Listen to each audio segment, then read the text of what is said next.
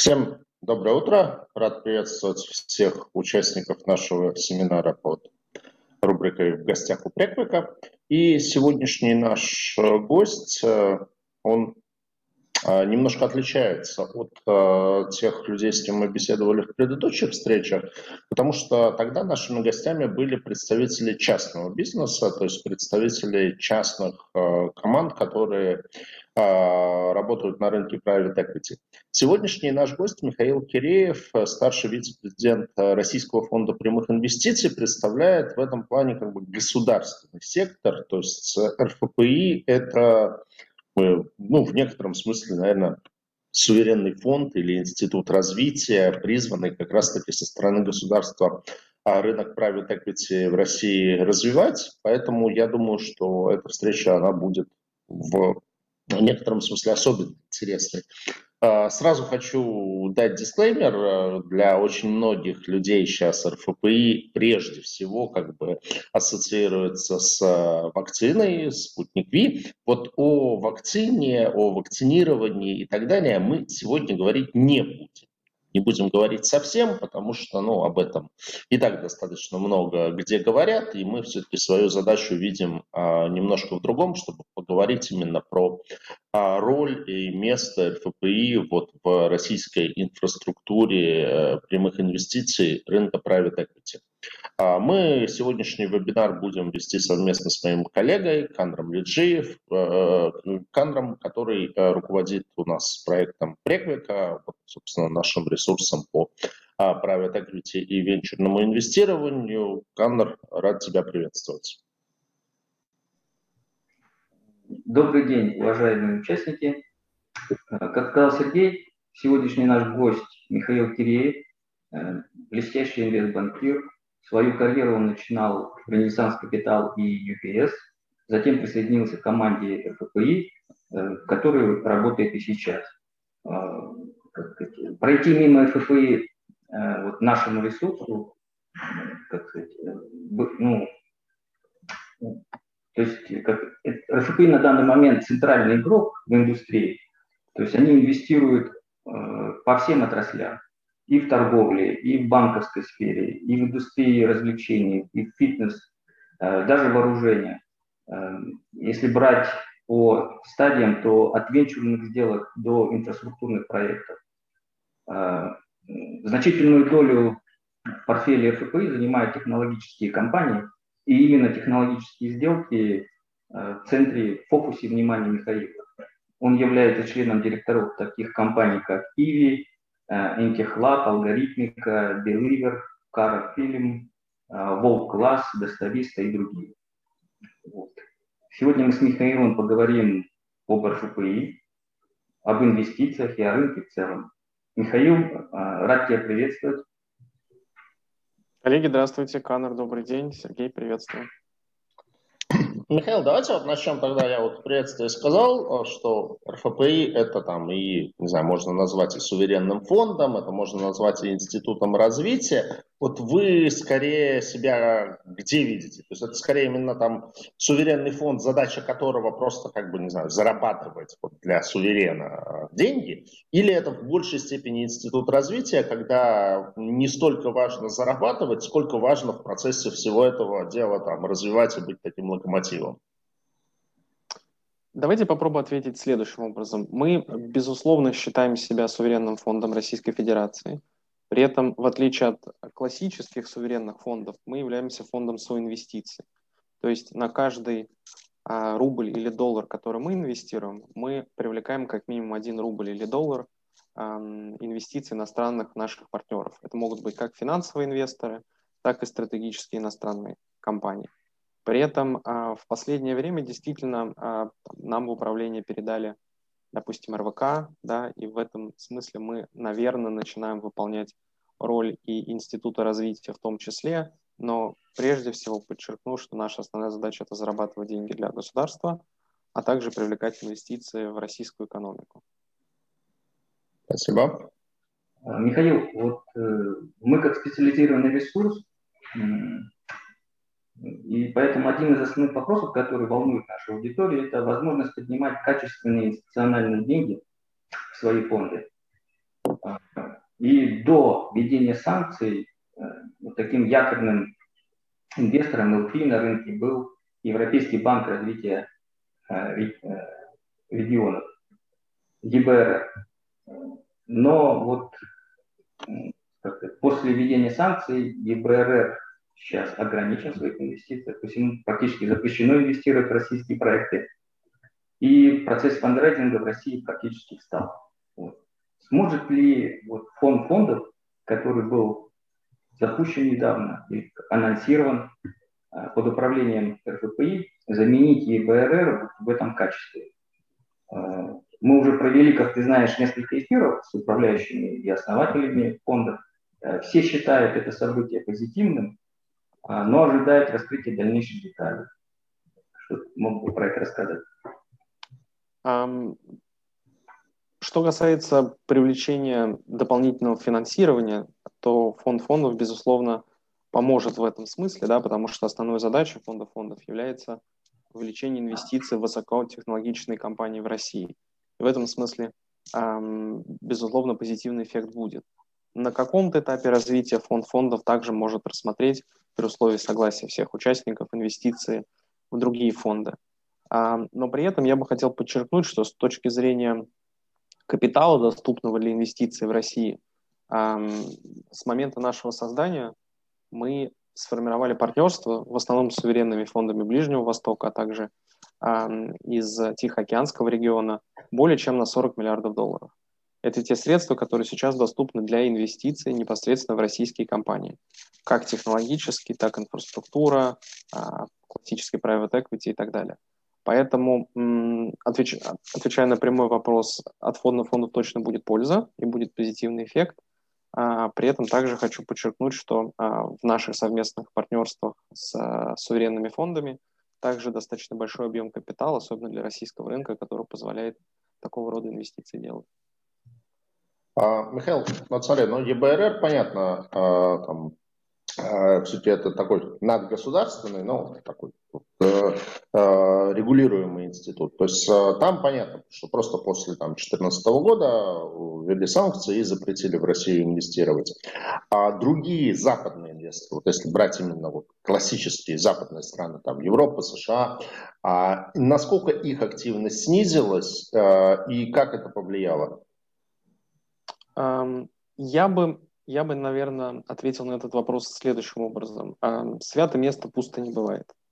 С одной стороны, глупо отрицать, что объем инвестиций со стороны американских или европейских фондов, в данном случае, если говорить про private equity, он снизился. Да? С другой стороны, мы видим большой приток иностранных денег в размещение российских публичных компаний, в том числе от американских фондов и европейских фондов. Также с учетом, вот по крайней мере, нашего примера, да, а, ближневосточные инвесторы, азиатские инвесторы активно соинвестируют с нами в российские компании. По объему, как я уже сказал, это больше 40 миллиардов долларов совместных партнерств.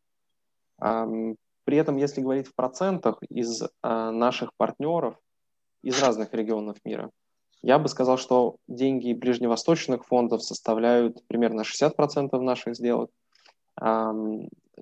Тихоокеанский регион, включая прежде всего Китай и Японию, это 30%, и 10% это европейские и американские фонды. Таким образом, я бы сказал, что да, активность снизилась. С другой стороны, есть э, достаточно много примеров, которые показывают, что российские компании по-прежнему способны привлекать чисто американские или европейские деньги как на публичных рынках, так и на рынках частного капитала. Спасибо. Ну, Михаил, возвращаясь к восточным, ближневосточным э, инвесторам, все-таки массированного такого прихода в масштабах всей экономики национальной, ну, на мой взгляд, не, не случилось такого. То есть, э, как ты мог бы это прокомментировать? То есть, получается, что у РФПИ получается, а в рамках национальной экономики как-то не совсем. Честно, мне сложно, наверное, комментировать за всю экономику в данном случае, да, но приведу конкретные примеры того, что сделали мы с э, китайскими и, и, и, соответственно, японскими партнерами. Да, мы создали три фонда. У нас есть российско-японский фонд совместно с JBIC, и японский банк эм, развития. У нас есть уже два фонда совместно с китайской инвестиционной корпорацией, эм, каждый объемом миллиард долларов. Эм, первый фонд, он прежде всего сфокусирован на инвестиции в э, классический private equity, и этот фонд недавно сделал second closing, так называемый. То есть мы, мы, мы его продлили и привлекли дополнительно туда миллиард долларов. Второй фонд, э, который мы анонсировали в прошлом году, который уже делает свои первые сделки, это российский китайский технологический фонд.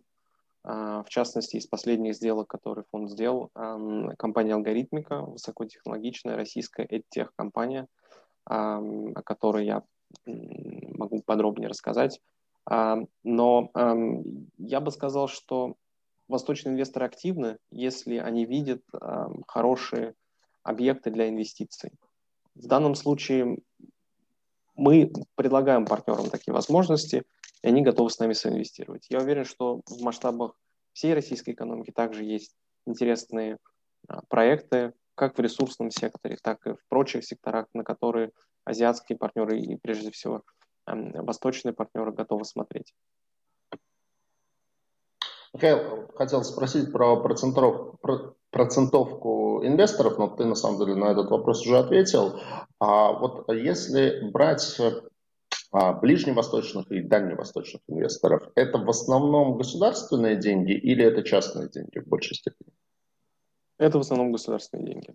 То есть среди ближневосточных инвесторов самый а, наш активный а, партнер это Суверенный фонд Объединенных Арабских Эмиратов Мубадала – у нас также 10-миллиардное а, партнерство с суверенным фондом а, Королевского Саудовской Аравии, ПИФ. У нас есть совместные фонды с а, Мумталакат, это суверенный фонд Бахрейна, и с суверенным фондом Кювейта Кия. Есть партнерство с Катарским инвестиционным фондом. Поэтому я бы сказал, что вот с точки зрения именно ближневосточных, это, это действительно в основном суверенные деньги. Спасибо. Э, Михаил, мы проводим каждый год традиционно специализированную конференцию по private equity, Российский конгресс private equity. Да, и практически каждый год да, на этой конференции значит, обсуждается вопрос привлечения пенсионных денег в индустрии. Вот. И вот как ты смотришь на это, как смотрит на это в РФПИ, поможет ли это Могло бы это помочь развитию рынка private equity в России? Потому что сегодня, я думаю, мнение ФПИ важно, потому что все-таки РБК, которая драйвила эту тему сегодня под вашим управлением. То есть интересно услышать это с первых, так сказать, уст. Э, сто процентов привлечение долгосрочных денег в российскую экономику – будь то пенсионные деньги или иные источники именно длинного финансирования, безусловно, окажут позитивное влияние. Пенсионные деньги в этом смысле от, скажем так, более спекулятивных денег отвечает, а, отличает горизонт. Да? То есть можно инвестировать в проекты с более длинным сроком окупаемости. Это позволяет, с другой стороны, принимать менее агрессивные решения и финансировать те проекты, которые обеспечивают нужную доходность на горизонте, допустим, 5-7 лет, а не 2-3 года. Поэтому я в этом вижу, безусловно, позитив. Это и есть э, развитие внутреннего инвестора, так называемого. А, немного уточню. Э, будет ли РФПИ ну, также прилагать усилия в этом направлении, да, чтобы пенсионные деньги пошли в индустрию? Мы всячески приветствуем приход пенсионных денег. Более того, я скажу, мы в определенный момент времени а, смотрели на ряд негосударственных пенсионных фондов вместе с нашими партнерами с точки зрения возможных инвестиций, поэтому эм, считаем, что это действительно важное направление. Им можно надежно соинвестировать с нами, с нашими партнерами. Это, безусловно, поможет. А если роль вот э, якорного инвестора фонды private equity еще в перспективе для РФПИ, то вот как якорный инвестор в сделках IPO и SPO, РФПИ уже играет большую роль да, на нашем рынке. Это такие примеры, как Лента, Мать и Дитя, Московская биржа, Салханфлот. Вот. Хотелось узнать, как ты оцениваешь текущие результаты РФПИ здесь? А, и помогает ли это участие РФПИ развитию рынка IPO российских компаний? Этот вопрос на самом деле достаточно э, тесно связан с предыдущим вопросом, как это ни странно. Зачастую во время размещений э, компаний инвесторами становятся спекулятивные фонды. В этом нет, безусловно, ничего плохого, но это, возможно, в ряде ситуаций оказывает достаточно сильное понижательное влияние на стоимость акций сразу после размещения, потому что хедж-фонды заходят и достаточно быстро могут эти акции продать. Соответственно, возникает негативная динамика акций сразу после размещения, что создает определенный так называемый perception инвесторов и отпугивает, возможно, от участия в каких-то будущих размещениях. В этом смысле чисто долгосрочные, так называемые buy and hold инвесторы, они помогают решить такую ситуацию, да, а, потому что сразу понятно, что определенная часть размещения а, попала в руки долгосрочных инвесторов, они не будут спекулятивно эти акции сливать сразу после или в какой-то момент, когда, возможно, у компании а, вышла негативная отчетность или там какой-то информационный повод, который не способствует росту акций. Поэтому, эм, мне кажется, наша роль в этом смысле достаточно важная. Э, мы с партнерами активно инвестируем в IPO и SPO компаний. Например, э, в этом году мы уже инвестировали с партнерами в размещение таких компаний, как Эталон, э, Сигежа, EMC, которая буквально недавно закрылась.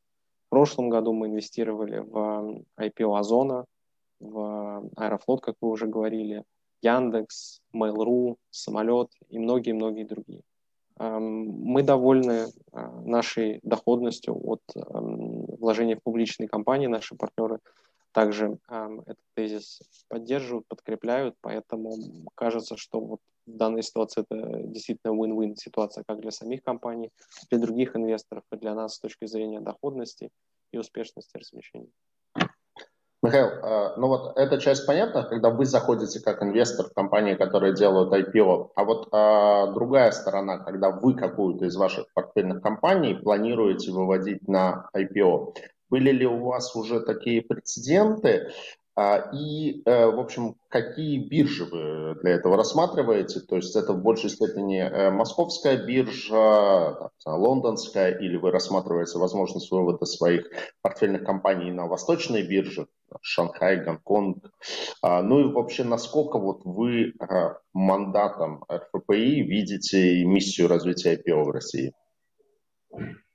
Я честно скажу, вот среди тех компаний, с которыми мы обсуждаем возможный выход на IPO, включая как наши портфельные компании, так и возможные при IPO или IPO инвестиции для будущих размещений.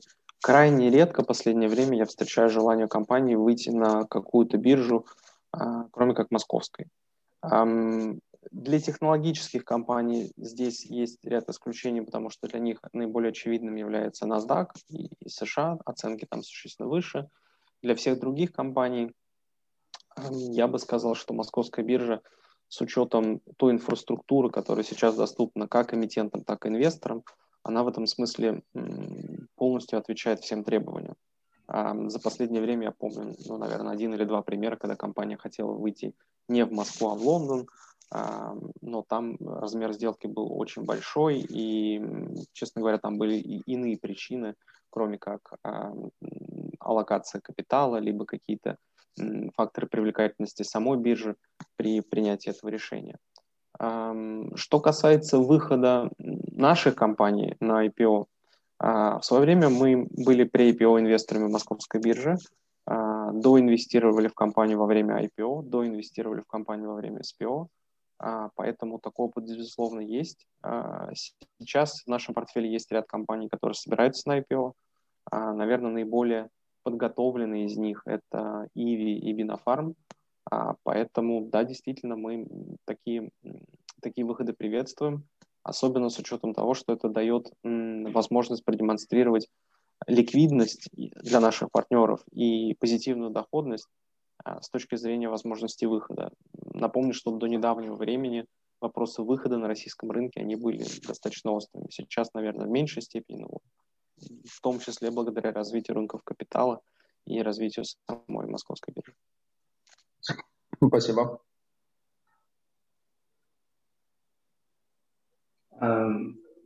Михаил, а вот э, перспективы развития сегмента IPO на московской бирже.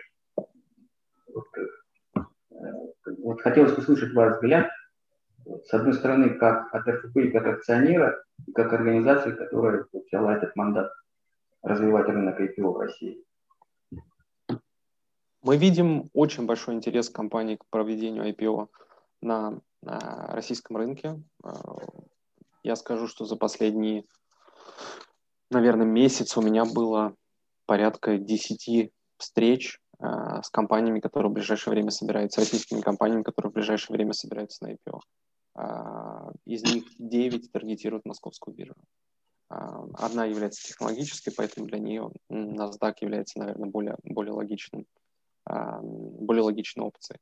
Поэтому мы всячески приветствуем, агитируем за то, чтобы компании уходили на московскую биржу, а, для нас сама инвестиция в московскую биржу крайне успешная, а, и мы очень довольны. При этом той доходностью, которую мы получили. А, при этом еще раз подчеркну, что нам не приходится и не требуется прикладывать какие-то усилия для того, чтобы компании убедить выходить на московскую биржу. Они сами принимают такое решение. Отчасти это связано с тем, что компании могут таргетировать, допустим, двойной листинг, да, то есть в Москве и в Лондоне, но тогда как бы получается два стакана, да, то есть ликвидность в Москве, ликвидность в Лондоне, становится выбор, какие ценные бумаги покупать, поэтому многие компании принимают решение выйти на одну площадку, чтобы сконцентрировать всю ликвидность на одной бирже, да, и в таких случаях, конечно, московская биржа является основной опцией. Михаил, РФПИ как суверенный фонд э, является важным элементом государственной инвестиционной политики. И вот э, как, на твой взгляд, высоки риски разделения политики и экономики? То риски того, что сделка может носить больше политический характер, чем экономический. Там, контроль над стратегическими компаниями, даже над целыми отраслями. Например, у ЕБРР в мандате прописаны отрасли, сектора, в которые было запрещено инвестировать. Есть ли нечто подобное в такой? А, безусловно, мы не инвестируем в компании, которые занимаются азартными играми, табаком и алкоголем. В этом смысле мы а, соблюдаем те правила, которые мы, мы для себя в этом смысле установили. При этом мы прежде всего фонд, который ориентируется на доходность для нас и для наших партнеров. То есть э, мы инвестируем в те проекты, которые позволяют нам на горизонте от трех до э, пяти лет, если это классический private equity, да, э, либо там чуть более короткий срок, если это паблик, и более длинный срок, если это э, инфраструктурные инвестиции, получить ту доходность, которую э, мы и наши партнеры считаем для себя приемлемой. А, при этом сразу скажу, что мы финансовый инвестор, мы не получаем контроль над компаниями, мы скорее покупаем миноритарные доли.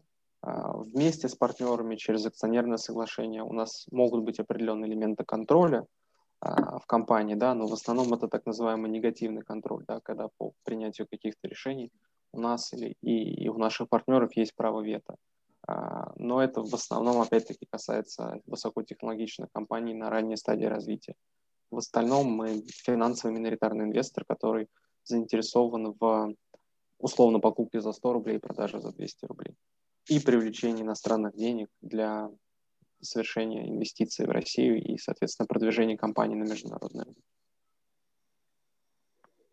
А, Михаил, давайте немножко про какие-то частные вещи. Вот э, интересно, то есть у вас в портфеле есть Карафильм, и вы входите э, в совет директоров. А как э, вот пандемия повлияла на там, бизнес Карафильма? Ну, и, например, как бы сравнивать Карафильм как традиционный кинотеатр и Иви как э, онлайн-кинотеатр, ты там тоже в совете директоров.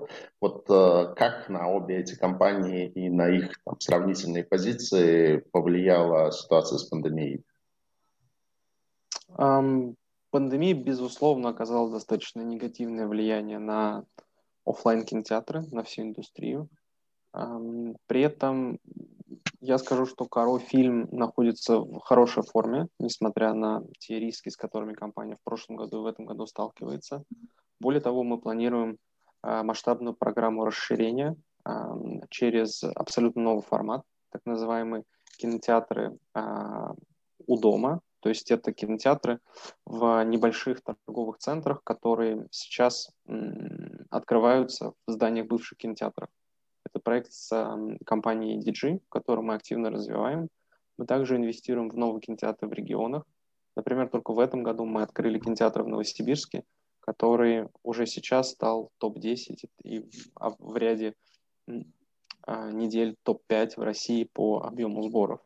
Поэтому, несмотря на негативные тенденции, а, мы верим в сектор, верим в компанию и продолжаем туда инвестировать а, в развитие.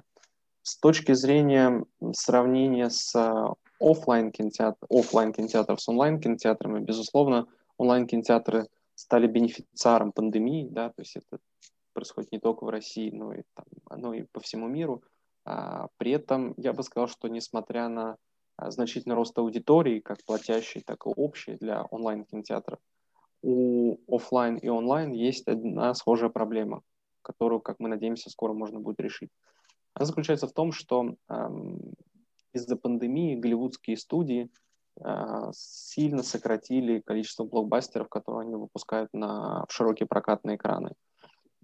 Таким образом, эм, у нас в моменте, наверное, отсутствует возможность показывать блокбастеры в офлайн кинотеатрах классических, то есть они есть, но их не так много. А при этом эти же фильмы потом не попадают на онлайн-ресурс, потому что, опять-таки, премьеры не было.